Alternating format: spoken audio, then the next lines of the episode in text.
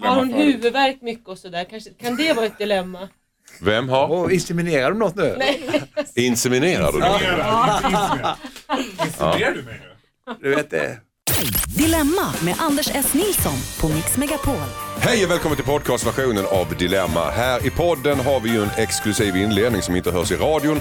Där vi tänkte prata om ett personligt dilemma från en av panelisterna.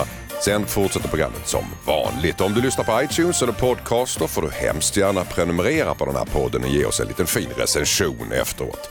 Och du kan alltid skicka in dina dilemman till oss på dilemma@mixmegapol.se. Stora som små problem så ger panelen sina tips och synvinklar på era bryderier. Dagens panel då? Jag ser i- på min högra flank här eh, Faro Groth, välkommen! Tackar, tackar. Åh, nu fick en liten applåd. Det är inte ofta jag får det. Nej. Och entusiastisk applåd också. Ja, Och det fick du framförallt av Agneta Sjödin. tänka sig. Rakt framför mig. Hej älskar dig. Agneta! Älskar dig. Jag Du älskar bara Faro. Nej, jag älskar alla. Du gör det? Ja, jag älskar Mig och Thomas Ravelli också. Ja, alla. Thomas Ravelli, du är älskad av Agneta Sjödin och du är välkommen hit. Fantastiskt trevligt. Kul att vara vara här igen. Ja, det tycker jag. Ja, härligt. Då kör vi igång då. Vem Mata av er har eh, ett personligt dilemma? Eh, jag har ett litet dilemma. Eh, Thomas. Det är ju så här att man som kändis lite grann sådär under citationstecken eh, Varför citationstecken? ska man Ja, men jag vet inte, Du är ju superkänd. Du är Nej, men jag är ju bara en gammal fotbollsspelare. Jag gjorde detta för många, många år sedan. Men, Problemet är att man vet inte om man ser dig eller din, din tvillingbror. ja, det är ju också ett problem. men det är inte det dilemmat jag tänkte på. Men man då träffar någon som man vet vem det är och vederbörande vet vem jag är. Och vi har ju nog aldrig träffats då. Så att, vem ska hälsa först? Måste man, Man- hälsa? För att man är kändis? Nej men eh, om man ändå ser varandra i ögonen på något vis. Och så är det, det, det, det är som Lucky Luke, vem ska dra först där? Alltså. Men, för jag kastar in en sån. Ja, men, jag får bara säga så, här, det, det är viktigt också, ibland känns det så här då, vem, den som hälsar först är kanske Lite lägre? lite lägre då va? Mer imponerad helt enkelt? Ja, jag försöker alltid hälsa på alla mer eller mindre, det gör jag. Eh, Ibland blir det ju fel då. Men då är du ju safe. Då har du ju den att du alltid, så gör jag också. Ja. Ja. Du hälsar först, Yeah det förekommer. right att du Ja. Nej men jag, om jag känner igen någon, och jag är ju Jag är dessutom glad varje här, gång Agneta känner igen mig kan jag säga.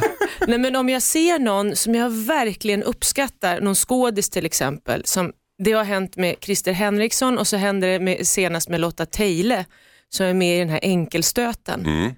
Och när jag ser en skådis som jag bara tycker är så jäkla proffsig, ja, du vet då är jag då är jag så starstruck så då är, liksom stoppar jag dem och säger hur begåvad jag tycker de är. Och, Ja, du hälsar inte bara utan du, du, ja, du nej, skapar nej, en nej. konversation. Ja, ja, ja.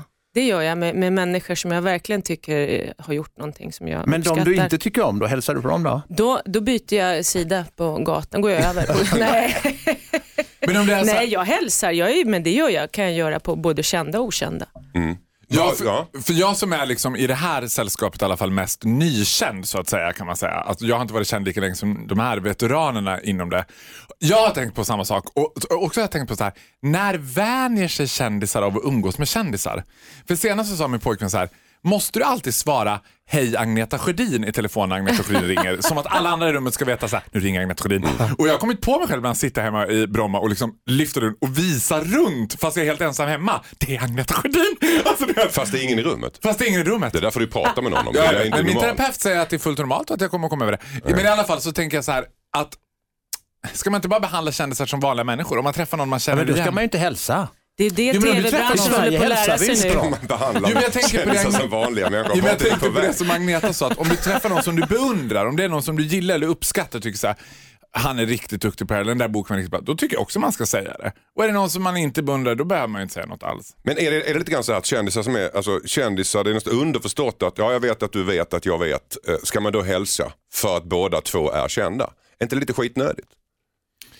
Ja, det innebär ju Det vissa handlar inte om vördnad utan det handlar om att jag, det är bara en, två kändisar som råkar Ja, men man ler ibland sådär, man ler lite lätt liksom och nickar kanske. Men Ja. att man känner igen vi, varandra. vi, vi tillhör Ja, klubben. Ja, precis. jag vi, vet. vi, vi vet, vi Vi förstår varandra. Ja, men problemet kan ju också vara så att man själv känner, han kanske inte vet eller hon kanske inte vet vem jag är. Va, Ska- vad gör du då? Gör du lite så här fotbollsfester räddar, saker så här för att Han kastar sig åt höger. Ja, jag- jag- Eller var det vänster Thomas? Ja, vänster. Jag kunde bara kasta. Men, men jag, när jag, flyg, jag flög från, från Bromma nu för några veckor sedan, hem till Göteborg och, och då kom Jonas Gardell förbi där och han hade mössan indragen rätt, rätt ordentligt. Här ska du få ett tips från coachen. Honom ska du inte hälsa Nej, men då på. skiter jag så- hälsa på. ska, eh, han vet nog inte vem jag är så jag hälsar nog inte på honom. Men han gick förbi mig, lite, han trängde sig faktiskt lite grann i kön. Mm. Varsågod, här får du gå förbi, sa jag. Så, så mycket Jonas, eller? Men, men, men, då Trängde tänkte- Jonas sig i kön? Ja, han trängde sig lite. Men då tänkte, han gick precis framför mig då och släppte förbi honom. Så tänkte, jag, "Ja, men han vet nog inte vem jag är, tänkte jag, så jag hälsar ju inte. Men, men ibland blir det, det blir, jag vet inte, jag, vet inte hur jag ska göra. Jag ska Men hä- dilemma hälsade det- ni det är mitt dilemma alltså. Ditt dilemma är helt enkelt att ska du hälsa först och, och riskera då att du erkänner att du är under den här människan i kändisstatus. Eller att den här vederbörande inte vet vem jag är heller, utan bara tänker vad är det för idiot som hälsar på mig nu? Mm. Den risken tar man ju alltid. Nej men vet du vad, jag skulle säga så här, sa- det är en enkel lösning.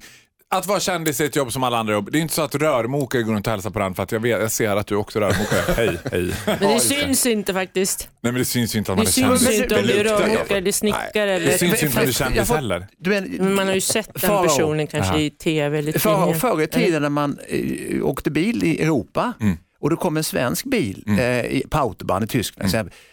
om man körde förbi, då, vinkar man ju alltid. Nej men du vet vad, Får du det på autobahn? Hur kör du på får jag kasta- vinkar. Då måste jag säga en sak. Det är något så intressant med det där att jag tycker att svenskar idag, det här känns som att man träffar svenskar utomlands. För träffa två italienare varandra i Sverige, då blir de ju oftast familj med varandra eller typ byter telefonnummer och börjar fira jul med varandra.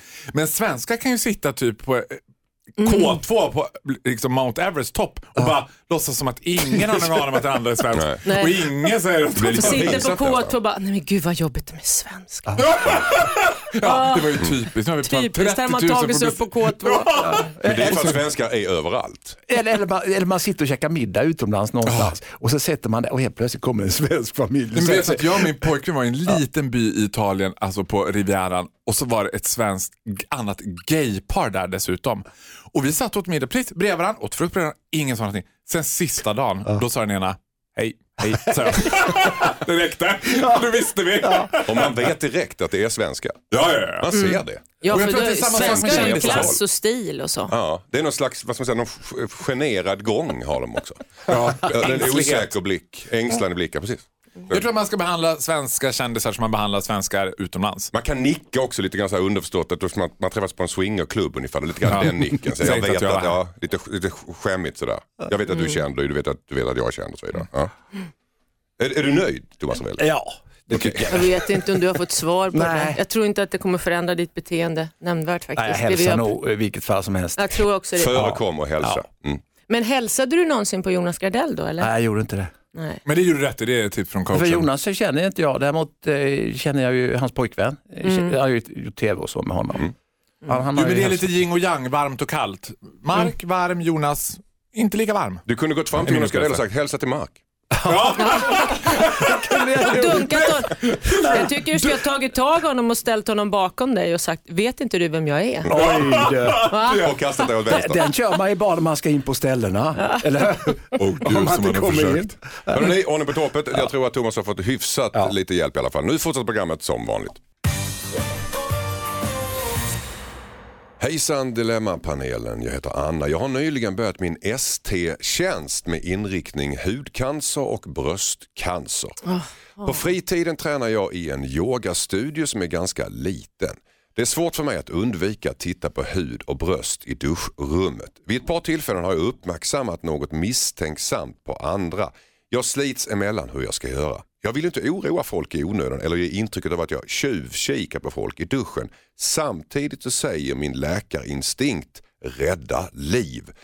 Hur skulle ni reagera om en främling i duschen talade om det för er? Eh, kan jag säga något? Undrar Anna. SD alltså specialisttjänstgöring som man gör när man ska bli specialistläkare. Vad säger Agneta Sjödin? Det, hon kan ju inte gå fram till folk, det kan hon ju inte göra, men hon skulle ju kunna sätta upp lappar. Om liksom, känn på dina bröst och du vet. Sån- Konstigt att de kommer på det när hon skriver det här och sätter upp lapp. Nej Känn men, det på dina bröst. nej men det finns ju säkert sådana här lappar som alltså färdiga du vet med information om Du och så med finns gröna det finns såna här handskar också. Hon skulle kunna eh, se till att de på gymmet ger bort såna här handskar där man liksom, du vet, till folk. Så får väl var och en liksom själv Mm. avgöra om de vill känna att hon liksom sprider lite uppmärksamhet runt det. Att hon Men- uppmärksammar folk. Men bröst kan man inte så tydligt om man inte känner på det, man hittar någon knöl och sådär. Men hud kan man ju se att det är en leverfläck som ser Jaha, jag trodde konstig det var ut. fokus på bröst här. Ja, det var hud och, eh, och Ah. bröst. Är hon specialist inom. Vad säger Farao? Åh, vad svårt. Nej men jag tycker det är jätteenkelt, hon absolut inte göra någonting. Hon är där för yoga, hon är privat, hon jobbar inte då, de har inte bett om hennes feedback, de har inte sökt upp henne. Hon ska absolut inte alltså det skulle ju inte funka. Skulle jag gå fram till någon kille i duschen och bara jag tror att du kan ha prostatacancer. Får jag Du ska nog känna, ska, jag ska nog känna på de där bollarna. alltså jag, Ja, jag, jag man håller på, jag gör och bara, höger. yeah right Faro. Det var det sämsta ursäkten. Nej men, alltså, jag, nej men på allvar så tror jag så här, nej duschen är en holy grail och det är en, extrem, alltså påtvingad nakenhet i all form är ju en extremt utsatt situation. Hon ska inte säga någonting. Det finns så mycket sociala regler att pretend you didn't see eyes up here. Men det är lite grann hur man gör det tycker jag. Vad säger Thomas Ravelli? Jag tycker ju att den här tjejen verkar vara den perfekta läkaren. Eh, hon, hon verkligen bryr sig om andra människor och det är ju A och O om man jobbar som läkare. Och jag tycker ju att hon, om hon verkligen ser någonting som ser väldigt konstigt ut, kan gå fram till vederbörande och, och säga till henne, du jag jobbar som läkare här på, på hud och på cancerkliniken och jag ser att du har någon, man ser ju inte själv på ryggen om man har ett konstigt födelsemärke eller någonting som har börjat växa. Och hon ser detta hos någon och sen säger du, har du tittat på den här, du har en liten grej på ryggen, har du, har du, har du sett det? Man kanske inte ens vet det. Nej. Och, och om man då kan upplysa vederbörande att kanske du kan inte, jag tror du ska gå och kolla den där grejen. Så har man ju gjort en annan människa en god tjänst. Jag menar, Du skulle, inte- du skulle inte ta illa upp om ja, någonting? absolut inte. För att har du den känslan som människa, att du har den här, den här empatin så, när du jobbar som läkare och du ser saker och ting hos en annan människa, att det här ser nog lite konstigt ut. Inte tusan går du förbi. Nej men nu gick vi från bröst till födelsemärken här. Ja, men, ju... men, men bröst, Och- jag och menar, du ser ju inte om du har, har bröstcancer, det syns ju inte utifrån. Nej. Utan det är Nej, mer, det- jag tror det är mer det var födelsemärken och sådana saker. Ja, ja, och då kan man ju naturligtvis säga, vet du vad, jag är läkare, jag tycker du, jag vill inte oroa men du bo- borde kanske kolla upp det där, bara för säkerhets Alltså, skull. jag, Liksom. jag älskar det när man som läkare skulle gå fram till en random person på gymmet och säga jag vill inte oroa dig, jag är läkare, du borde kolla upp det där. Alltså, jag- man, bara, nej, man hade ju åkt raka vägen till Västerbron och bara, jag avslutar det här fort. Nej, Det var en läkare som jag hade känt. Men jag tänker också att det är ju typiskt SD-läkarfenomen. ST. ST. ST, förlåt jag ber om ursäkt. SD är något S- annat. Det är högre T-läkar. Fenomen. Att jag tror att ge henne fem år till som läkare så kommer hon vara så jävla trött på folk som bara Nej men är du läkare? För du vet jag har en liten knöl här på tutten. Kan du känna, kan det här vara någonting? På varenda, alltså varenda, vet du vad, vad heter hon?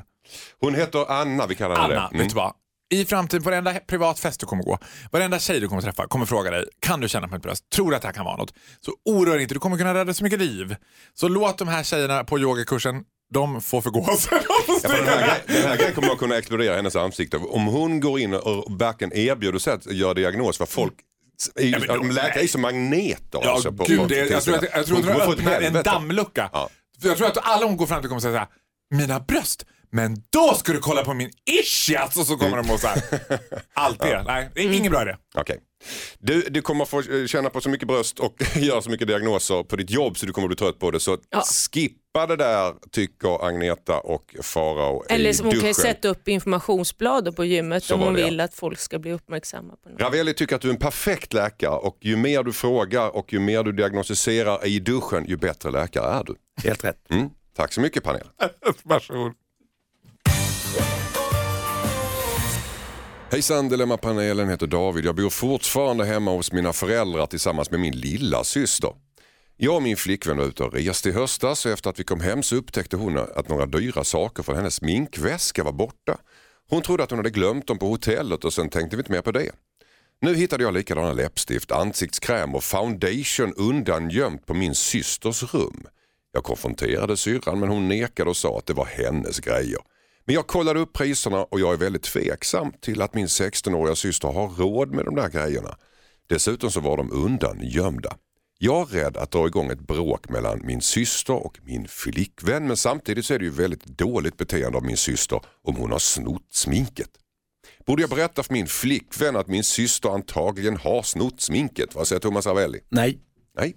Däremot så kan man göra en liten sån här fake historia att man lägger fram någonting med något märke på, någon foundation eller något liknande och sen Simon snor igen. Och så, så, och så, så här, gillrar en fälla. Ja, gillar en liten Du är fälla. inte dum du. Eh, nej, men jag Det är tror... brottsprovokation Ja. och det är olagligt Thomas. Ja, inte inom hemmets fyra väggar Nej, tror jag inte direkt. Det, det tror jag inte. Nej, men jag tror att det, det skulle nog skada väldigt mycket om hon skulle anklaga och, och, och det inte stämmer. Eh, då förstör man mycket av familjens eh, sammanhållning också tror jag. Hur ska hon ta reda på ifall det stämmer? De ska bara konfrontera syrran. Eh, nej, men jag tror som jag gör en liten sån här, lägga fram någon pryl där och, och se om hon... Om det- Rigga lite kameror Ja. kanske. Oj. Ja. Nej, jag skojar. nej. Det här Jag är, skojar. vi är uppe i två år här nu i, i rätten. Alltså. Ja, vad, vad, vad säger Agneta Sjödin? Ja, alltså jag tycker han, ja, han har väl konfronterat syrran, eller hur? Det hade han gjort. Mm. Ja, nej det har jag faktiskt inte gjort. Nähä. Ja, det var, det var, ja, Jag ja, tycker han borde- det Han, han, borde- hon nekar ju, men han har inte sagt någonting till flickvännen. Och dilemmat var ju, Nej. ska jag säga till Han, flickvännen? konfront, eller han konfronterade syrran lite, lite, lite sådär. Och Han så, ska och då han nekade konfrontera hon. henne tydligt tycker jag. Ja, vet, mer. vet du vad, det här, jag, jag, det här får stanna mellan dig och mig, men, men har du tagit de här? För det här är precis de grejerna som saknas. Eller, Har du verkligen köpt det här? Hur har, du haft, råd, hur har du haft råd att köpa det? Att våga konfrontera henne är ju bättre, för då Mm. kanske han hjälper henne. Annars kanske hon inleder en brottsbana. Liksom. I- Förstår du? Hon har börjat sno. Det, han får ta det här. Det kan vara tufft för honom att ta det, men jag tycker att det är bra om han tar det med henne direkt. Konfronterar syrran stenhårt. alltså. Stenhårt. Han behöver inte kvitton blanda in någon flicka, han behöver inte blanda in några andra. Det kan vara mellan dem liksom. Mm. Inom familjen. Vad säger Farao? Mm. Ja, men jag är nog mer inne på Thomas spåret. Jag tycker inte att han ska göra någonting. Och jag, jag tycker så här också att Mhm. Inte göra problemet... någonting så det var fel att konfrontera syrran till att börja med tycker du? Nej men han konfronterade sig, det var bra att han gjorde det. Jag tycker inte att han ska göra någonting från nu för att jag tror att han redan har löst problemet. För låt säga att vi ponerar att det är syrran nu som har snott de här grejerna från hans flickvän. Så är ju hon, alltså som gammal kleptoman så vet du ju själv att sen när man blir påkommen. Är så, du gammal kleptoman? Oh ja, mångårig kleptomani har jag. Och sen dess så vet jag att när man blir påkommen så då slutar man ju, då vet man ju så här. Oh. För man triggas ju av känslan att get caught eller liksom bli påkommen. Och när han subtilt har sagt så här, vet du vad, är det här dina grejer verkligen? För, för det, syrran är inte dum att hon fattar att han fattar att hon har snott det. Och Hon bara blånekar. Och då har de gjort en tyst överenskommelse, syrran kommer inte sno något mer. Nähä, ja, så kanske det är. Du kanske har rätt i det. Nej men det finns inte en chans. Men du, alltså, jag kan inte släppa det. Du är en gammal kleptoman. Vad, vad är din största heist? Så att säga? Som jag har snott mest av menar Ja. du? Är det parfymer på, och på. Åhléns eller på NK? Nej jag har inte snott så mycket men det är, är det kleptomani? Det är väl Du har mest inte snott så snatteri. mycket. Jag har inte tagit så mycket i Ja, det är väldigt butik liksom. besläktat. säga. Nej, men det är mer, alltså, det är som kleptoman vad man snor. ja, men som kleptoman så var det mer att man skulle sno souvenir, alltså sno, no- sno en sked, sno en gaffel, sno någon sån här, Tvångsmässigt. ja tvångsmässigt, kylskåpsmagneter snodde jag väldigt mycket hos folk. Man tog en ny kylskåpsmagnet, något som man hade med sig så, så la man upp Måste jag hemma. börja kolla hem om det saknas något Mm. sen du var där sist. Saknar du en blå gaffel? Klassiker. Ja, jag har aldrig haft någon så det saknar jag faktiskt. Okej. Ha, vad säger vi då? Konfrontera syrran stenhårt. Lägga ut lite brottsprovocerande saker. Eh, och se ifall syrran, syrran snor igen. Och ta henne på bar gärning. Sätt gärna upp en kamera tycker Agneta Sjödin. Nej men det var ju på skoj. Men stenhårt behöver inte betyda att man skäller på henne utan bara liksom vara lite, ska vi inte snacka om det här? Ja. Och Farao i koncentrat. Ja, Take want to absolut know one. ingenting. Ingenting. Han har redan löst problemet, han behöver inte göra någonting, han kan lay back and relax and enjoy Christmas. Och de orden kommer från, Från en en- gammal kleptoman. Exakt. Ja, för jag vet vad jag snackar om. Ett poddtips från Podplay. I podden Något Kaiko garanterar östgötarna Brutti och jag, Davva, dig en stor dos skratt. Där följer jag pladask för köttätandet igen. Man är lite som en jävla vampyr. Man har fått lite blodsmak och då måste man ha mer. Udda spaningar, fängslande anekdoter och en och annan arg rant. Jag måste ha mitt kaffe på morgonen för annars är jag ingen trevlig människa. Då är du ingen trevlig människa, punkt. Något Kaiko, hör du på Podplay. Därför är gardinerna. Skicka in ditt dilemma dilemma@mixmegapol.se. Allt ni behöver göra är att skriva till mig på dilemma at mixmegapol.se. Veckla ut ert problem, berätta i detalj vad det handlar om och sen löser panelen det. Och sen ändrar vi ditt namn så att du kan vara, fortsättningsvis kan vara anonym så här i juletider. Jag tycker ni borde ha kollat brottsregistren på oss innan. Liksom. Visste ni att Farao var kleptoman? Har du är du mytoman också kanske? Är du allt med man? Nej, jag är varken mytoman eller... Alltså kleptoman har jag varit, mytoman har jag aldrig varit. Jag är väldigt sanningsenlig. Men kanske kan bli. Och vi är alla väldigt nyfikna om Agneta Sjödin ska berätta, börja berätta om helikopterrånet. Det ser vi fram emot. Helikopter-Agneta, det är nytt. Strax är det dags för ett eh, brev från er där hemma i alla fall. Hejsan Dilemmapanelen. Jag är en förtroendeingivande person som folk har lätt att ty sig till. Det är ju en bra egenskap tänker jag men jag tror att jag är för öppen. Till exempel så vänder sig många av mina kollegor till mig och berättar de mest intima och känsliga saker från deras privatliv. Jag är inkännande och lyssnar noggrant men jag delar aldrig med mig av några privata saker själv. Jag blir obekväm, obekväm av att de öppnar upp sig och jag har ingen ambition av att komma dem nära. I min värld så delar man bara sånt här med sina närmaste vänner och då gäller det från bådas håll. Men jag får bara massa problem dumpade i mitt knä utan att jag delar med mig av något. Jag jobbar i ett serviceyrke och det händer till och med att kunder öppnar upp sig för mig och jag är så trött på det. Ibland undrar jag om jag måste byta yrke. Vad ska jag göra för att så att säga stänga min dörr? Undrar Hanna. Vad säger Thomas Ravelli? hon ska bli psykolog, hon ska byta yrke sa hon ju. Det är Ja. perfekt, hon, hon är ju en sån tjej som, som alla vill, vill snacka med. Men, men herregud, börja, börja jobba som shrink istället då. Det- Ja, det är ju ingenting men det är ju sju år på universitet. Ja, men hon kan ju hon kan gå någon kurs, eller någon kurs där folk, En kurs. ja en kurs. Så, så, På en vecka eller nej, två. men skämt åsido, hon vill ju byta, byta yrke, det, det är ju det hon vill göra. Det, Hon har, ju, hon har ju en begåvning här. Ja, absolut. Ja. Men eh, jag kör, när jag inte vill höra någonting då kör jag ju den. Ah, jag håller för öronen så gör jag denna. Jag kör en farao kanske. Kör inte du den också? Ja, den har jag inte provat. Jag ska Nej. prova den. Vadå när någon öppnar upp sig för det? Så Nej, bara men, nej, plötsligt, jag vill inte, ja, men det där vill jag inte höra. Jag vill inte höra det. Jag vill inte höra detta. Okej, Jag kör denna bara.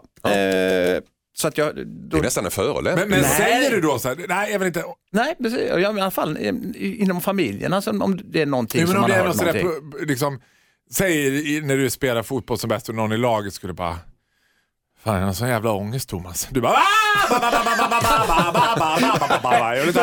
Det, är ju en annan sak. Jag menar, då spelar man i samma lag. Det hjälps man åt. Kom igen, men någon, prata.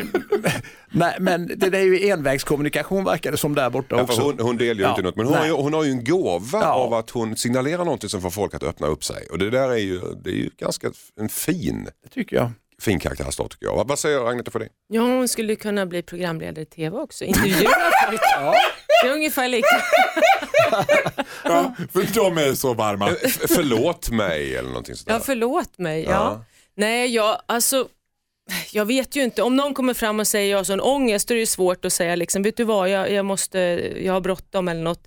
Men om man märker att någon börjar prata och att det är på väg åt ett visst håll, då kan man ju säga att, att man har bråttom, man är på väg någonstans. Man kan ju liksom avbryta det här, man behöver ju inte liksom gå in i det så mycket. Varför gör man det? Man är rädd för att höra för mycket elände för att det ska liksom reflekteras på sitt eget liv. Att man känner att shit så känner jag också, oj nu mår jag dåligt hela dagen. Eller vad, vad, är, vad är problemet? För det kan ju vara lite ytligt att man aldrig liksom vågar ta den här diskussionen med någon som lyssnar upp. Men det här verkar vara folk bara så här som hon egentligen inte känner så väl, fick jag Mm. känsla av.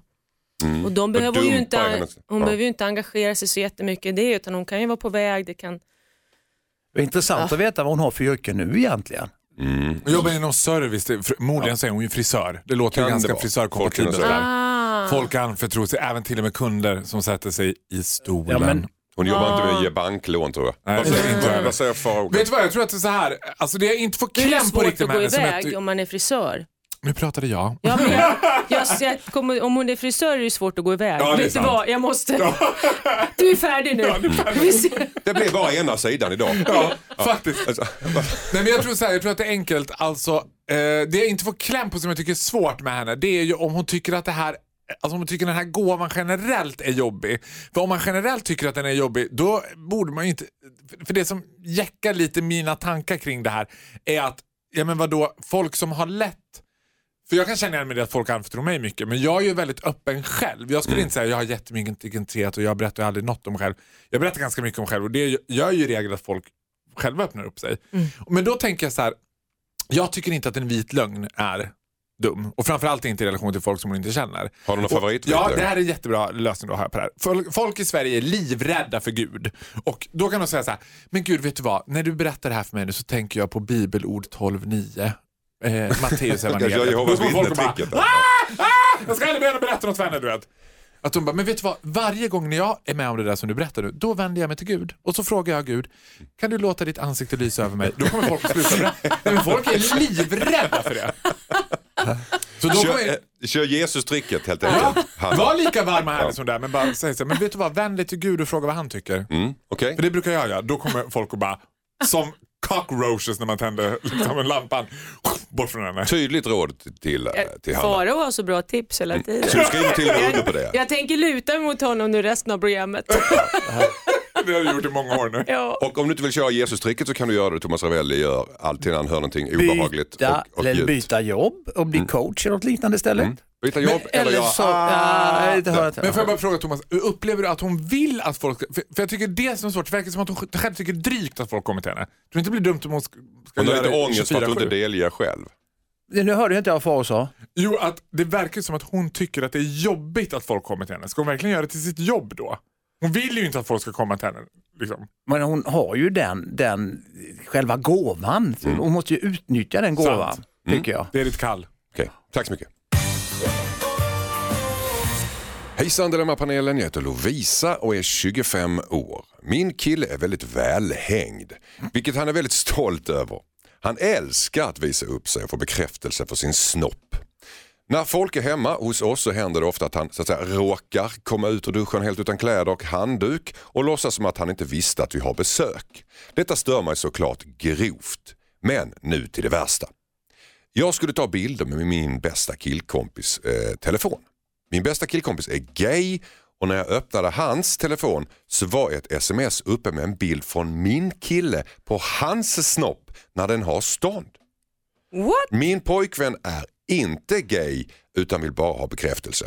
Han har inte skickat några bilder till mina tjejkompisar men att min pojkvän skickar dickpics till min killkompis bakom min rygg känns verkligen som ett övertramp i min bok. Jag känner mig sviken av både min kompis och min pojkvän. Så vad ska jag göra undrar en förtvivlad Lovisa.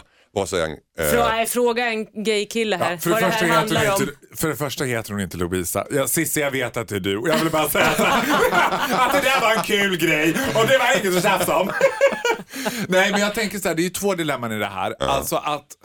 Ja, shit vad svårt. är det mer okej att skicka en dickpic för att man Ja, vet att killen är gay? Nej. Ah, Åh gud. Alltså om jag ska utgå från mig själv så tycker jag inte att det är en sån big deal. Men då tänker jag, alltså det där är ju så skruvat för då blir också så här, ja, men jag som lever i en relation då. Min pojkvän skulle ju inte uppskatta om mina killkompisar randomly skickade dickpics till mig. Alltså det skulle inte han tycka var lika roligt. Det- Men jag varför inte tror det- du att han skickar till en gay kille? Vad är det i Nej, honom? där, där, tror jag att det är, där tror jag att det är så enkelt har- och så banalt så att det bara handlar om bekräftelse. Och, och att det också finns en trygghet i det för straighta killar. Att så här, jo, men det de, finns lite kittlande att få, få den typen av bekräftelse. För att, nu generaliserar jag stenhårt. Ja, det, Min- det hör jag att du gör. Ja, det gör jag ofta. Min upplevelse är inte att kvinnor bekräftar killar utseendemässigt på lika liksom billigt sätt som homosexuella män gör. Att det är mer så gud vad snygg du vad snygg rumpa du har, vad snygg kuk du har, vad snygg så här, bla bla bla. Jag gör Det är sånt. inte min upplevelse. Ja men du är ju en hockeykille fången i Sveriges snyggaste kvinnas kropp! Det har jag sagt. Okej. Men jag tror att det är två saker man ska skilja på. Det är dels den här bilden, sen är det här med att han visar upp sig och bla bla.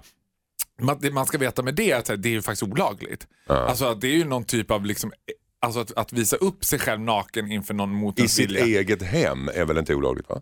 Jo, jag tror att om hon tar en det? kompisar så han blottar sig för dem och kan, då kan han inte skylla på jag bara, blott, jag bara Ja, blottar okej. mig hemma. Mm.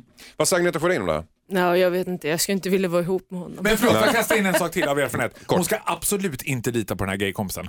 Don't trust the faggot. Det Va- finns va- två typer av människor ni ska lita på. Det är kvinnor och bögar.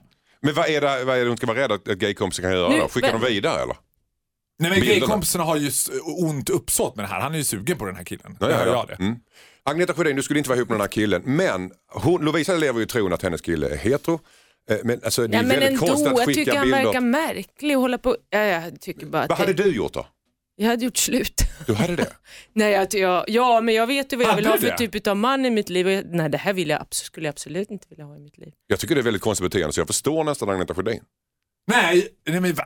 Vad Men säger att Thomas Ravelli? jag Ja, förstår ju att du tycker att det är jättehärligt med en kille som springer runt och visar kuken. Att Nej, men om, du så här, alltså- hade, om du hade en väldigt snygg ki- kille, vi säger att du så här, träffar en väldigt snygg kille. väldigt han är väldigt snygg, ja, men Men då, han är väldigt snygg. Och så- är han och så tycker snygg, jag- ja, men då så, Ja. då är det lugnt. Tror att jag är så ytlig? Tror att jag är så ytlig?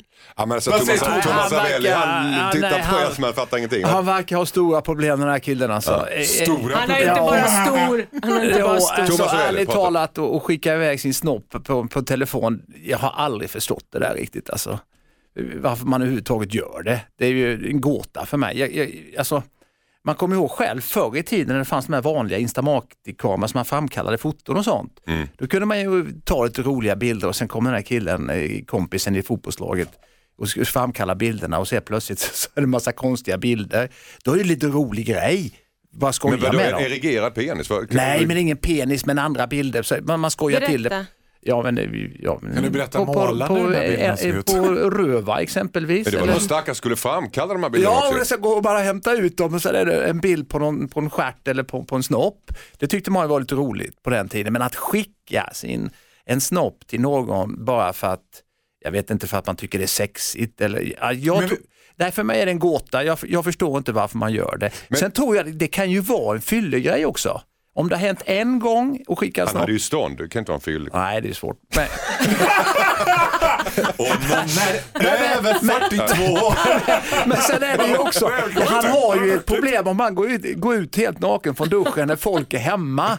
Då har han ju problem Ja, verkligen. pojken. Men vad ska Han- tjejen göra? Det är det Nej, som är men han, frågan. alltså, han får, hon får ställa ultimatum den här killen. Du går och snackar med någon nu och Mm. se till vad är det för problem du har för här, kan, så här beter man sig Nej men vänta, för jag, förlåt. Jag måste få, jag måste få stänga det Sista här. Det är också så här. No offense, jag sätter på mig den finaste silkesvanten jag har. Jag tror att det här är en generationsgrej också.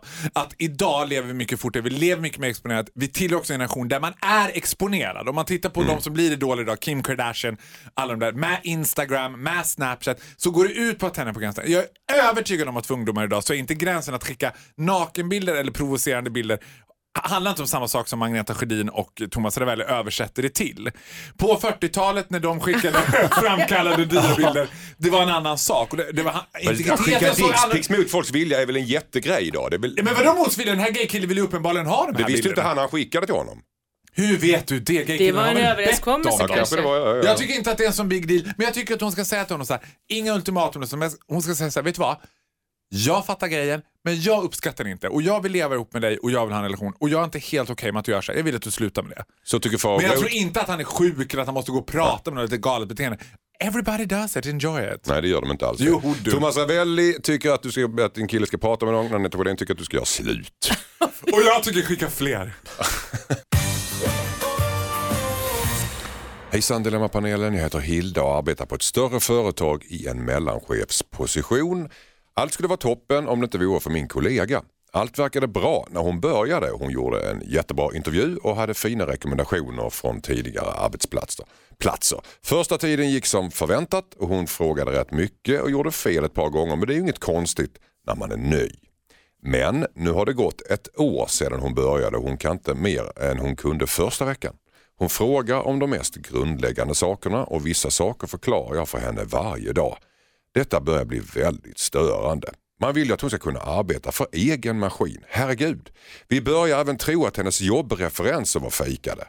Hon kan inte ha klarat av dem. Jag vet inte hur vi ska lösa detta. Hon är snäll men klarar helt enkelt inte av arbetet. Vad ska jag göra? undrar Hilda. Vad säger eh, Agneta Sjödin? Ja, kan man omplacera henne till lite lättare uppgifter? Jag vet inte. Det är ju, alltså, hade, hon gjort, hade hon gjort ett bra jobb och ljugit så hade väl inte en liten lögn på ett CV spelat så stor roll om hon hade gjort ett bra jobb. Så det stora problemet här är väl att hon inte, de inte är nöjda med hennes arbetsinsats helt enkelt. Hon verkar inte vara så bra på att plocka upp information heller. För hon- efter ett år så kan hon inte göra de mest enkla sysslorna. Hon är lite glömsk. Kanske det. Vad säger Fagerut? Ja, alltså jag får faktiskt säga att jag citerar min livsguru som i gårdagens program av Dilemma sa att dialog alltid är en bra lösning. Pratar om Agneta Sjödin här och jag tror att dialog också är lösningen här. Att, och jag tror så här, om den här personen i fråga nu trivs med sitt jobb, poängterar man då för henne, så här, vet du vad? Jag ska vara 100% transparent med dig och våran upplevelse är att du inte klarar av det här. Att de, det är för tung arbetsbelastning, arbets, liksom, uppgifterna är för komplicerade. Hur upplever du själv att det här är? Jo, men, men, ja, men jag klarar av det. Och så fortsätter man ha det samtalet med kontinuerligt. Efter en månad igen att vi, vi sackar efter, vi ser att produktiviteten blir, alltså, klarar du verkligen av det? Då kommer hon till slut själv att känna att Nej, jag kanske ska söka mig vidare. Men det här med att ställa frågan hur upplever du det själv, är det relevant? Nej, att, alltså, det är hon- inte ett dugg leverant. Det Ingen alltså det värsta jag vet, det är någon som skriver en eh, konstruktiv feedback, så säger de så här, hur tänkte du nu? Ja, det var väl det jag inte gjorde, säger jag då. Jag tänkte väl inte. Du kan inte säga, hur tänkte du nu? Hur tyckte du att det här blev? Mm. Vad Eller så, här, du? så här säger Ja. polisen varje gång jag blir tagen när jag krockar med någon. Hur gick det här? Jag bara, ja You dåligt tell ser du me. Ja, you tell me blindstyre. Jag blir tokig. Vad säger Thomas Anell om det här? Nej, det är nog så att hon sitter på fel plats. Eh, Hon kan inte de här uppgifterna. Efter ett år, om man inte kan det då, så måste hon nog på något sätt byta jobb eller få en annan arbetsuppgift. Ska man konfrontera henne eller ska man ge henne sparken på en gång? Nej, man ska nog ta ett, ett, ett allvarligt snack med henne först och, och fråga eh, varför det inte fungerar. Mm. Och eh, på något vis komma till en bra lösning. För att jag tror inte hon mår så bra heller den här tjejen. Eh, när hon inte klarar av arbetsuppgifterna. Och, och mår dåligt tror jag på jobbet. Man hela tiden måste fråga vad man ska göra. Så att, eh, det är nog så att hon måste byta och, och måste hon ta ett allvarligt snack med henne. Kan man tänka sig en rak fråga till henne, ursäkta mig men har du ljugit på ditt CV? Ja, men det, jag vet inte om det är det viktiga här, utan det viktiga är väl att hon att man hittar en lösning på det. Att man kan, jag vet inte vad det är för typ av jobb. Kan man omplacera? Kan man liksom, Större företag, mellanchefsposition? Ja. ja, men, men man kanske kan omplacera henne bara för att hon funkar ju onekligen inte på den här. Nej.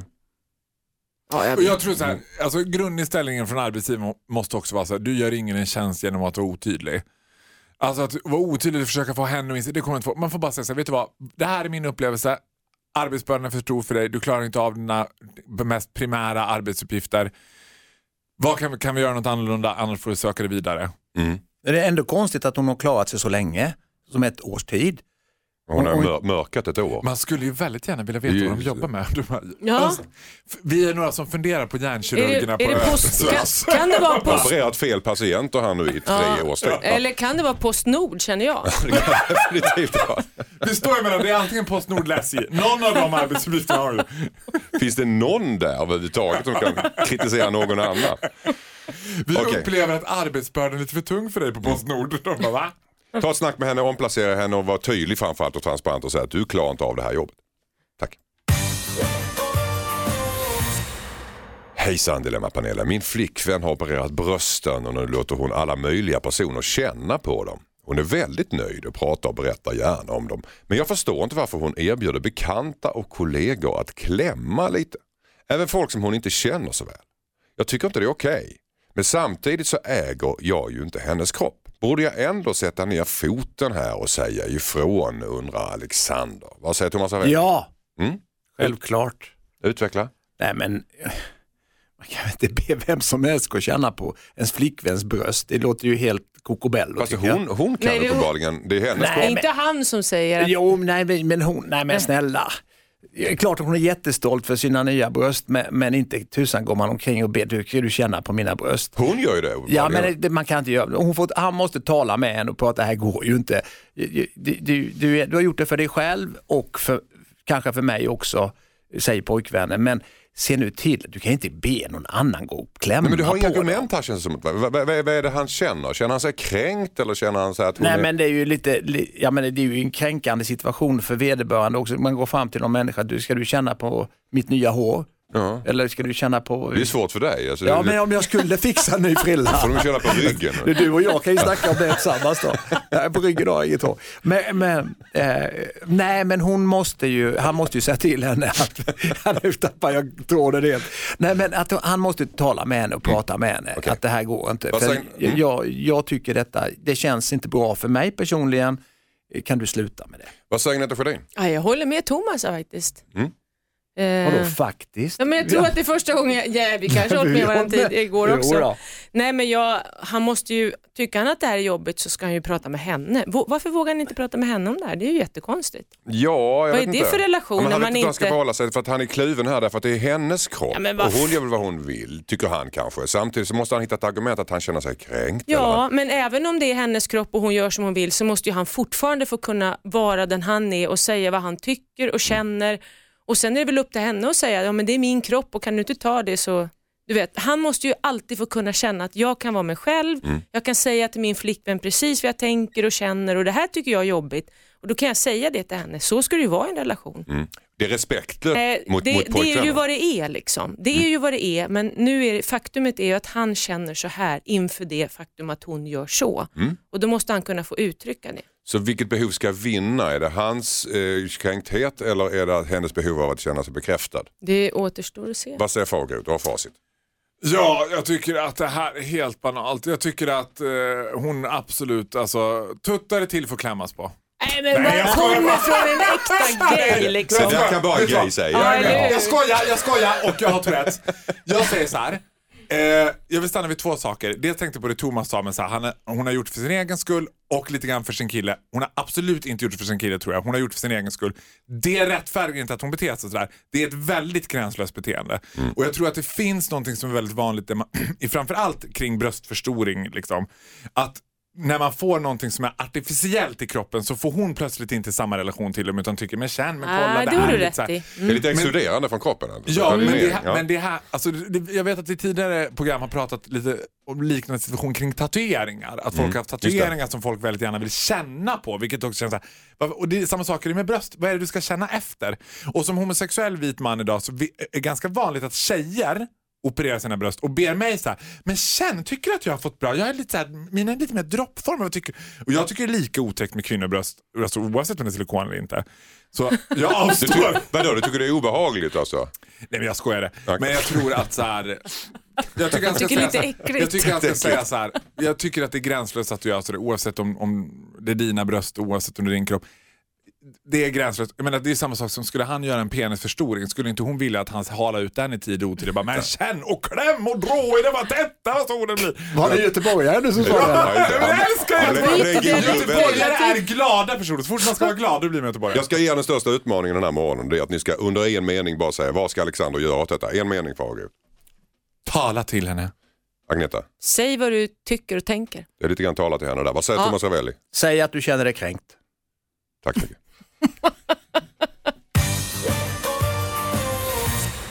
Hejsan Dilemmapanelen, jag heter Cheryl och jag har alltid haft katt i hela mitt liv. Och när, jag får reda, när jag fick reda på att min son har allergi, astma för katt så blev det kaos i mitt liv. Men jag valde ändå att behålla katterna och medicinera min son. Jag har pratat med barnen och sagt att vi kanske måste ge bort katterna men det slutar med att alla brister ut i gråt. Ingen av oss vill ge bort katterna. Min son är nio år och äter allergitabletter och har en inhalator. Det händer att han nyser några enstaka gånger men med hans medicin så är det inte så farligt. Har jag tagit rätt beslut här? Många hade inte tvekat att ge bort sina husdjur men jag älskar ju mina katter. Nu har min son haft allergi i fem år och det funkar rätt bra. Kan jag fortsätta att ha katten och min allergiska son under samma tak? Hon har lite samvetskval här, Cheryl. Vad säger Thomas Ravelli? Åh, det är inte lätt. Mm.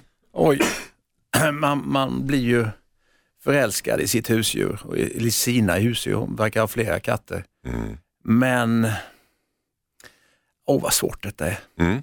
Jag, jag är alltså, den första känslan är ju, eftersom man inte känner den här katten eller katterna så, så känner man lämna ifrån dig katten. För att det viktigaste är att ditt barn mår bra och slipper ta de här tabletterna varje dag och, och, och få astma. Så att, eh, kan ju finnas bieffekter med det där också. ja, det är ju det som man tänker på. Jag ska Man- säga att det allmänna rådet är att undvika att skaffa katt om du vet att du är allergisk. Det är bara... Ja, men om Ja, jag ska vara krass och cynisk där så känner jag att du får nog ta smällen och lämna ifrån dig katterna. mm. Då blir det ju då blir det skrik och gråt hemma. Ja. Vad säger Agneta Ja. Sjödin? Ja, nej, men jag håller med Thomas där också. Man, man kan ju hitta ett jättebra hem, några som eh, finns i närheten. Man kanske kan ha liksom någon sorts kontakt med de här katterna då på något vis. Mm. Det finns vänner eller någon familj i närheten som kan ta dem. För att det, och det är klart att man, blir ledsen säkert och sådär men det är ju en del av livet. Man blir ju ledsen Mm. ibland och det går över och man går vidare. Så det, Men den nioåriga pojken, han verkar ju vilja ha katten kvar. vill han också ha katten Ja, det verkar så. Alla barnen vill ha katten Jaha, kvar. ja, så det blir ja, skrik och gråt om hon gör, gör sig av med katten. Ja, det är för din egen skull, säger hon Jaha. till sonen. Och då förstår han ingenting för han Nej, mår ju bra när han tar tabletterna. Ja, ja, ja. han Jag, ser kanske inte hela jag bilden. trodde han bara satt och mådde dåligt av det, att det var de andra som var, ja nej då vet jag inte. Ja, då blir det svårare helt plötsligt. Nu blev det ju genast mycket svårare förstås. Faro, Nej, jag tycker att det är busenkelt. Hon ska absolut göra med katten. okej. Ab- absolut göra sig av med katten och lägga upp det som att det är hon som inte tål katten längre. Hon får absolut under några som helst omständigheter inte lägga över det här på den nioåringen. Och jag är rädd att hon tyvärr redan subtilt gör det. För är det så att hon frågar honom, så här, vi säger att han heter Hampus då, han heter något finerat, men vi säger att han heter Hampus. Och så säger hon, Hampus, är det, funkar det med dina allergimediciner? För mamma älskar ju sina katter så mycket. Är det okej för det? Det är klart att en nioårig son kommer ju att hålla in varenda host och varenda nysning och säga Jo men mamma det funkar ganska bra faktiskt med katter. Men så tror jag inte att situationen var. Nej men Ja. oavsett hur situationen är, Det kan ju så bli oavsett så. hur situationen är så tänker jag på det du säger att med djur så är ju det första gången som man som barn blir medveten om livets ändlighet. Mm. Att alla barn som har husdjur är ju oftast med om också att förlora husdjuret Mm. och det är fruktansvärt smärtsamt. Men det går över och det är smärtsamt en vecka. Kanske Ja, två det- veckor. exakt. Det är, alltså barn har ju också ett väldigt kort konsekvens, alltså vad säger man, kort, det är inte så att de kommer att gå Tids, var, tids, Konsekvenstänk. Kort. Tidsperspektiv. Nej, Kort- kortsiktigt tack Thomas. perspektiv. Kortsiktigt perspektiv. Så att det kommer att vara gråt och skrik i, jag ger det 48 timmar. Mm. Sen kommer man att minnas den här katten fint och de behöver ju inte, som Agnes säger, de behöver inte avliva katten. Går det att lämna bort katten till familj? Går det att fråga, kan vi få komma en gång i månaden och träffa katten till exempel? Ja exakt. Men hon ska absolut inte insinuera att det här har någonting med sonen att göra. Utan hon ska säga själv, det är jag som är allergisk, jag kan inte. Det, Du tror att det är hon själv som vill ha katten egentligen? Ja, jag tror att hon subtilt frågar Hampus, går det bra för mamma? Jag älskar kiss och miss, du vet. Ja, det vet Jo, det tror jag. Jag vet precis sådana där. Skriver in rätt Nej, mycket. nej, nej, det vet du sjutton alltså. Men hon, Nej. ska, hon ska helt enkelt inte äventyra sin sons hälsa utan Absolut katten. inte. Tack så mycket. Skicka in ditt dilemma till dilemma@mixmegapol.se. I panelen idag för att lösa era bekymmer. Det är Farao Groth. Det är just nu dansande faktiskt. Agneta Sjödin. Japp. Och det är en, en bister tittande Thomas Ravelli. Eh, Med armarna i kors. Ja, eh, du har Gubbbister var jag då. Gubbposen. Du drar upp axlarna och du klämmer ihop armarna i kors. Ja. Och så trycker du ner hakorna. Alltså det vore lite kul om Thomas Ravelli var lite vresig, för jag tänker att du är också fast i, alltså att du, jag tänker så, skulle jag säga till någon random person så här, "Ja, men i söndags så gjorde jag Dilemma med Agneta Sjödin och Thomas Ravelli. Ja men Thomas Ravelli är väl härlig skulle alla säga. Som att du skulle vara fast i det, att på den där fest du kommer så tänker folk nu blir det härligt. Nu kommer Thomas Ravelli. Det stämmer. Ja, är inte det jobbigt? Jo. Det är som Nej, alla jag tänker skojar att bara. Agneta Sjödin är en bitch. Nej, det är ju fantastiskt att ha det så tycker jag. Ja. Det är ju säkert med dig också. Sant. Du går på fest. Nu ska vi koncentrera oss på allvarligheter, nämligen eh, ett brev ifrån Lars. Hejsan Dilemmapanelen. Jag jobbar som säljare och har en kund som jag verkligen klickar med. Vi har kul, skrattar mycket och stannar ofta mycket längre på våra möten och luncher än vi har planerat. Vi träffas ungefär en gång i kvartalet genom jobbet och jag tjänar ganska mycket provision genom henne. Men jag är verkligen intresserad och skulle vilja bjuda ut henne på en dejt till och med. Men det känns å andra sidan oproffsigt. Kan man bjuda ut en kund på dejt eller ska jag hålla det professionellt? Undrar Lars. Vad säger Thomas Ravelli? Eh, hur kär är Lars i den här tjejen? Det är ju det som är... K- Kär, vet Ja. jag inte. intresserad. Ja, men då tycker absolut. Han ska på något fint sätt fråga henne, kan vi gå ut och käka lunch eller käka en middag tillsammans? Eh, Det, har, det är absolut inga problem. Om hon säger nej så riskerar han ju att förlora sin kund, att det blir stelt Ja, men han måste ju ändå stålar. känna lite grann hur allvarligt det är från den andra sidan också. Mm. Eh, Men gillar man varandra, alltså, det behöver inte vara så att det var så att det, att det, det är en dejt eller något liknande utan det är ja, men, en lunch, det är ju självklart. Men det är ju ett tydligt steg till nästa nivå. Om han vill Nej, ha... en vanlig lunch med någon det är väl ingenting. Ja, fast han pratar ju lite dejt här. Han har ju känslor. Han vill Ja, kanske men det, det han behöver inte säga att det är en dejt, det, kan vara lite sådär, ja, vi käkar en lunch Ja, eller vad gör vi här klockan nio på kvällen? Med en flaska vin. Ska vi ha affärer eller ska Kan vi... fira en, en, en, en bra order kanske? Okej. Ja. Vad säger Agneta Sjödin? Jag tycker att det är lite synd att vi är så rädda liksom för att bara vara ärliga och säga det vore så skönt om det liksom var så här att, vet du vad, jag tycker jag har så himla trevligt ihop med dig. Skulle du ha lust att gå ut och äta middag eller gå på en dejt, jag skulle tycka det var supertrevligt. Och vill du inte så har jag full förståelse för det så liksom bara fortsätter vi Mm. att vara professionella här. Men jag, jag gillar verkligen dig. Bejaka romantiken lite Ja mer, men, ja men bara stå för det. Mm. Och också stå för att man kan ta ett nej. Du, tror inte det kan bli stelt i affärsrelationen om, hon fått, om han fått nej? Nej, ja, ja, men fan, ja, men hallå, livet är ju liksom så jäkla kort. Mm. Man måste väl våga säga vad man tänker och känner så länge det handlar om kärlek och känslor, liksom, eller hur? Kör så det ryker. Ja, men och, och, och så sen också liksom ta, kunna ta ett nej. Mm. Vet du, jag tycker du, vi har så himla kul ihop, jag tycker du är supertrevlig. Får jag bjuda dig på middag? Och vill du inte, fine. Då bara fortsätter vi som att ingenting har hänt. Då, jag respekterar det till 100%. Jag köper det till 100% också. Vad säger Ja. Fagerud? Nej, jag håller inte alls med faktiskt. Jag tror att man ska... Aj! Sparkas hon också. Hon är som ett sto. Jag tänker så här, att jag tror att man ska vara försiktig med så här. Jag tänker att på jobbet så finns det en poäng att ha en flörtig relation med någon. Och är man i en yrkes liksom, mässig relation till varandra så kan det finnas något härligt med det. Och det blir som en liksom, låtsasvärld. Jag kan dra ett exempel så här.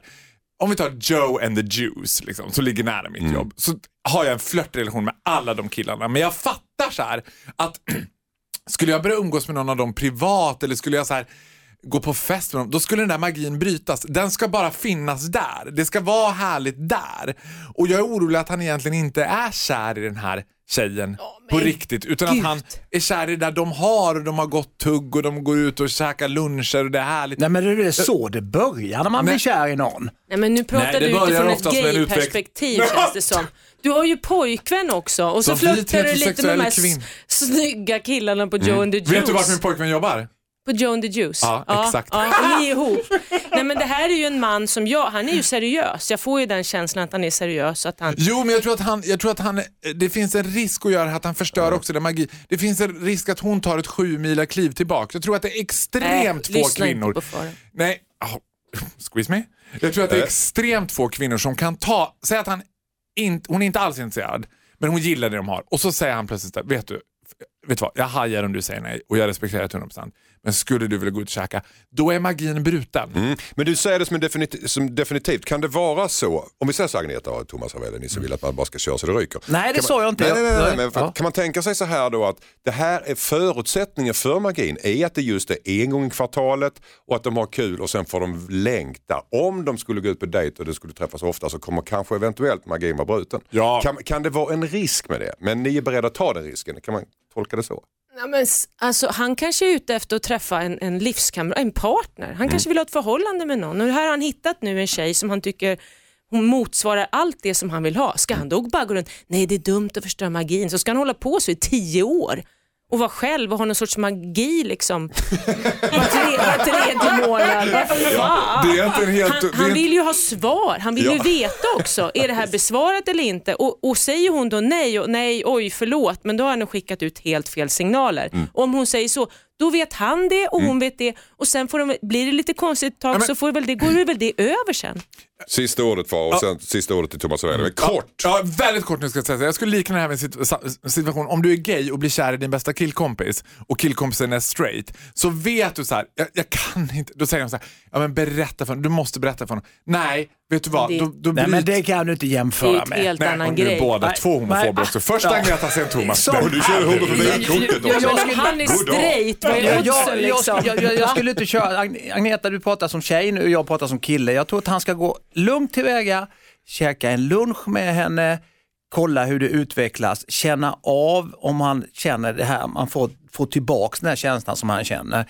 Käka en lunch lugnt och fint och, och, och, och kanske eh, när han känner detta kan skicka någon ros till henne eller något liknande. En ost. En ros. En ros. Ja, han, han, han har inte koll på R liksom. Nej, Du får ju det- vara- En bra västerbottenost, då är hon din. Ja. Jag säger kör på, det var Okej. sista ordet i den här. Kör på! Hejsan Dilemmapanelen, jag heter Helena. Jag älskar min man, men vi har en del meningsskiljaktigheter. Det senaste rör väckarklockan. Fyra gånger i veckan så ska han träna innan jobbet. Då ställer han klockan på 05.15. Två timmar innan min klocka ringer. Jag har förklarat för honom hur störande det är för mig men han lyssnar inte på det örat. Han tycker att jag kan somna om, vilket jag sällan lyckas med. Det har gått så långt att jag har börjat sova i ett annat rum, vilket känns bedrövligt. Han tycker att jag borde anpassa mig till hans träningstider men jag tycker att han borde visa mer hänsyn. Han tycker bara att jag klagar när jag tar upp det här men jag får inte sova ordentligt i min säng. Vad tycker ni att jag ska göra undrar Helena. Träningsfråga igen. Vad säger Thomas Ravelli? Oj, det, det där var svårt alltså. Eh, Den här killen är ju väldigt egoistisk får jag säga. Han måste ju låta sin tjej få sova Mm. ordentligt. Eh, Han måste nog anpassa sig lite grann där. Eh, Säger Det är du det? det är- 05.15? Det är ju fascism. Det, det är ju så att han kanske får lägga sig i ett annat rum när han ska träna. Fyra- Fyra gånger i det. veckan. Och, ja, jag Hur vill- många gånger var det? Fyra gånger i veckan. Fyra? Då får de sova i skilda sovrum. Ja, men de, de ska kanske göra någonting på kvällen så gör de klart det. Och sen går han och lägger sig i ett annat rum. Och sen Vad ju- gör de klart. Vad ska de göra på får, det kvällen? var Vad menar du? otydligt. Berätta, Ja, men- vad ska de göra? Ja, Thomas? Ja, just att man kanske ska ha lite kärleksstund. Ja, äl- älskog. Agneta, jag gillar, jag gillar när du pressar Thomas. Älskog, älskog. Jo, men, men han måste anpassa sig till henne. Hon ska få sova och han får ligga i ett annat rum och stiga upp varje morgon, och, eller fyra gånger i Och veckan. hur ska hon presentera det för honom? Ja, Rakt upp och ner. eh, rätt upp bara. Ja. Annars blir det inget hej Annars hej blir det inget kärlek på, på natten. Så. Ja, du får ligga där från början. Agneta, vad säger du? Är, det fem, är han 50, typ 50-årskris? Nu har han börjat, ska börja ingenting. träna. Jag ser framför mig han cyklar runt i tajta trikåer liksom, på den jävla sportcykeln. Var det det du är på med att börja men man- cykla? Nej, men man- 50-årskris? Ja, typ. 50-åringar i tajta trikåer Ja, är en som tragisk... Det cykel- drog på Och jämt. som cyklar som galningar liksom, Nej, men och tror att de är? Men racerbilar. kasta inte glas i stenhus Nej, jag vet, jag vet. Jag har ju cyklat själv, men efter Och hur det så... det? Nej, men jag, jag håller med Thomas där alltså. Er, de måste ju hitta en lösning och det är ju inte, om han nu vill gå upp i svinottan och träna så får ju han lägga sitt annat rum i sådana fall. Han kan ju inte väcka, eh, som, jag vet ju det är fullständigt omöjligt att somna om liksom. Mm. Jag tycker? Eh, jag håller inte med dem alls. Däremot jag håller med dem till den gränsen att jag tycker att de ska kompromissa på något sätt. Hitta sätt att få det att funka för båda två. Alltså man skulle kunna likna en situation där paren skulle ha olika arbetstider. För så kan det finnas. Min pojkvän till exempel som jobbar på Joe and the Juice, otillbörligt gynnande, vill bara säga det. vet han att du flörtar med hans kollegor? Nej, jag flörtar inte med hans Nej. kollegor. Du sa det Behöver du tidigare. inte sätta dit mig Agneta? Du har visat en gång för alla hur oberäknelig kompis du är. Ja. Han börjar väldigt tidigt vissa morgnar och jag börjar i regel nästan alltid vid 9-10 tiden. Och skulle jag då tycka att ja, men de gångerna du börjar klockan sex på morgonen då måste jag gå och lägga mig, bla bla bla. Det att de får hitta ett sätt att kompromissa och då tänker jag så här, okej, han vill träna klockan 05.15. Det är viktigt för honom, han vill göra det fyra gånger i veckan. Varannan vecka får han sova i sängen, varannan vecka får hon sova i sängen och så får de rulla det där schemat. På samma sätt som att hon ska inte behöva anpassa sig efter honom. Så ska han, jag tror att så fort man börjar anpassa sig för mycket i en relation, då dör den. Det finns en tro med relation att jag gör det här för dig så du gör det här för mig. Det tror jag inte, utan jag tror att det är viktigt att måna om varandra. Så här, han vill träna 05.15, hon vill sova. Okej, det är utgångsläget. Hur får vi det att funka? Det är ingen av er som har någon uppenbar lösning. Jo, men jag säger uppenbar lösning. Ja, men jag har en Varannan uppenbar, en vecka- uppenbar, uppenbar lösning. Det är att Jag- älskogen är dubbelt så lång. Nej, men det kanske innan- fin, blir- finns någon en annan i typ, eh, annan typ av väckarklocka kanske som gör att hon inte vaknar. Eh, Jag vet inte. Vad är det för typ Men av väckarklocka? Någon Ja. slags vibrator i kallingarna? eller vadå? Ja, ja men hon kan, han kan lägga telefonen under... I kallingarna. I kallingarna. kallingarna. Nej men skämt åsido, men, i på något vis att han. Ding! Just det, jag ska ju cykla nu. Ja. Det blir något annat istället då. Det finns så mycket älskog efter det. En timer av råttfälla. Där har du nyckeln. Du vet, att somna då också veta om några timmar slår den igen. Men då kommer Men du jag- garanterat vakna med ett gallskrik. Men jag vet inte vad som, jag har alltid tänkt så här eh, med par som, där den ena snarkar, så jag liksom Mm. ligger de och lider varenda natt. Jag har alltid tänkt så här, men varför har man inte en mysstund på kvällen och sen man, har man ett varsitt jättehärligt och fint sovrum där båda får sova jättegott på natten. Och Nej, så- vad tråkigt. Nej! Nej men jag, Nej, jag alltså, jag Agneta förstår. 100%. Men vad är det? Tänk dig att du är i en relation och så snarkar mannen, eller ja kvinnan kanske, men ofta mannen. Vadå? Och så, Kanske. Ja, så men tror du tjejer inte kan snarka? jo, jo, men den ena, samma. då, förlåt då, den Ja, ena ja, snarkar. ja, ja. Då ligger den andra och är irriterad på att det snarkas och knuffa på den som snarkar så båda får ju en värdelös sömn. Mm. Plus att de ligger, och, de ligger och hatar varandra på natten. Nej, men, men du vet, Nej, men jag är med har dig ju Agneta till sovit 100 procent. Varför, varför utsätter man sig för det? Varför kan man inte bara, vet du, vi älskar varandra och nu myser vi här på kvällen och sen så sover vi gott båda två. Gud vad vi älskar varandra som tillåter varandra att sova gott. Och så kan man kramas på morgonen också. Nej men vet du vad? Jag Jag- fattar alltså, inte det där. Det håller du med om? Hon är så smart så det finns inga gränser. För det finns också någonting i det där, det finns en någon sorts vanföreställning om att det är gulligt att sova upp. Ingen människa tycker att det är gulligt att sova upp. För när du sover så sover du. Och jag tror att du blir störd av den andras sömn och att du kommer varandra. Jag tror att man däremot skulle värna om den intima närheten med varandra om den hela tiden var självvald. Att man visste nu har vi våran stund, nu går jag in till mig, jag kommer på morgonen. Nej, ni låter så hårda och kalla tycker jag. Vad säger Thomas Nej. Det, kalla, där, det är det där är ju en vanesak också. Mm. Ärligt talat och, och, och sova jämte någon. Eh, för min egen del så, så får man väl stå ut med snarkningen, Mm. känns, känns det så. Tänk, Eh. tänk dig när man hittar en partner som sover tyst. Ja. Då är högsta vinsten på lotteriet. jag säga. Min pojkvän sover knäpptyst Ja, kan jag säga. Han, är, han andas inte. Du Eller- så träffar man, vet du om eller det? så träffar man någon som inte vaknar. Agnetas pojkvän går ju Ja, att som stänga är av. lättväckt. En död människa som Nej, aldrig men vaknar som, med. som är, inte är så lättväckt utan man kan göra precis Ja. vad som helst och vederbörande sover. Det- Så Okej. det gäller Vi också. avrundar det här. Ja. Här har vi en, en palett av lösningar till dig Helena. Ta vilken du vill. Tack så mycket Thomas Ravelli. Tack så mycket. Tack så mycket Agneta Sjödin. Tack så jättemycket Anders S. Tack så mycket Faro Groth. Varsågod. Och du där hemma, du vill vara med i det här programmet hoppas jag. Då ska du mejla in dina dilemman till mig på dilemmatmixmegapol.se. Nu säger vi God jul! god jul! God jul! Hej!